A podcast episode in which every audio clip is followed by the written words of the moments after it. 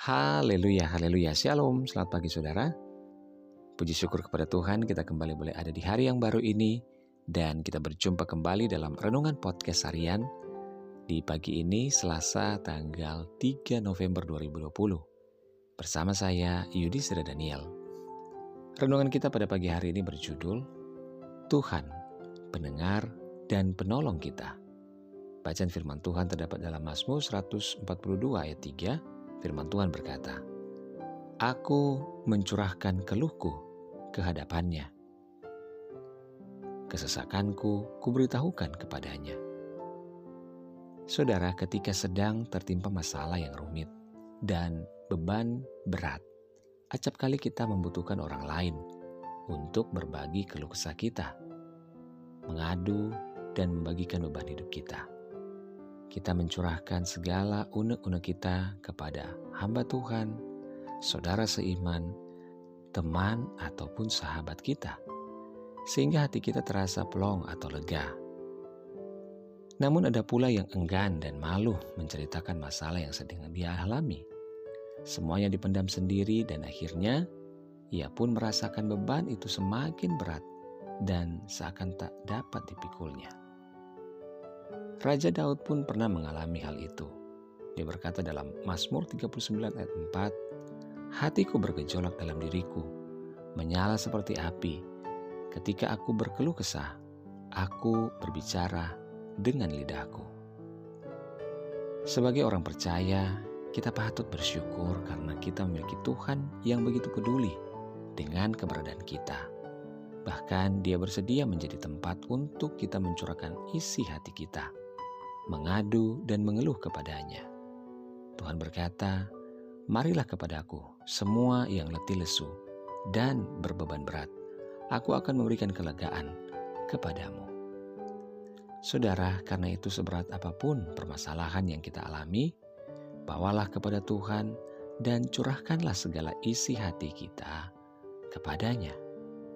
Dia tak hanya siap menjadi pendengar keluh kita, tapi juga sebagai penolong yang sejati. Dan sebagai orang percaya, sebagai saudara-saudara dalam Tuhan, marilah kita juga boleh menjadi tempat untuk saudara kita mencurahkan atau men-sharing untuk kita mendapatkan kekuatan. Jika ada saudara seiman kita yang sedang berbeban berat dan membutuhkan tempat untuk berkeluh kesah, kita pun tidak boleh tinggal diam.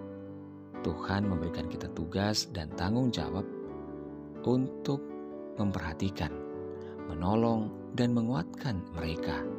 Kita harus mau memberikan diri, waktu, tenaga, dan telinga, serta hati kita untuk mendengar keluh kesah mereka, dan itu sungguh sangat berarti bagi mereka. Saudara, mari lakukan setiap firman Tuhan.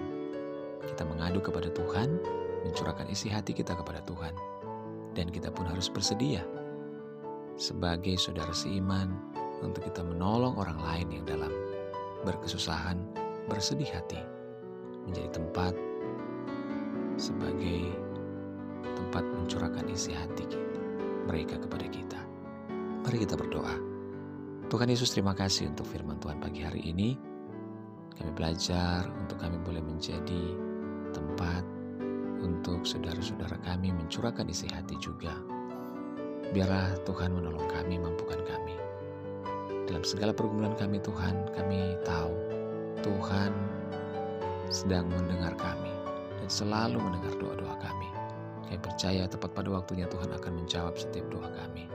Kami serahkan pergumulan kami, baik yang bergumul dengan sakit penyakit, yang bergumul dengan keluarga, dalam rumah tangga, dalam pekerjaan, dalam pelayanan, dan apapun Tuhan.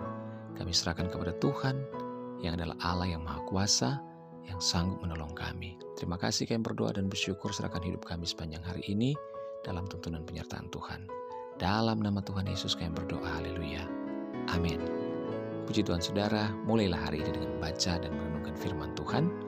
Hiduplah dalam ketaatan dan ucapan syukur kepadanya. Selamat pagi, selamat beraktivitas, tetap semangat dalam Tuhan. Tuhan Yesus memberkati.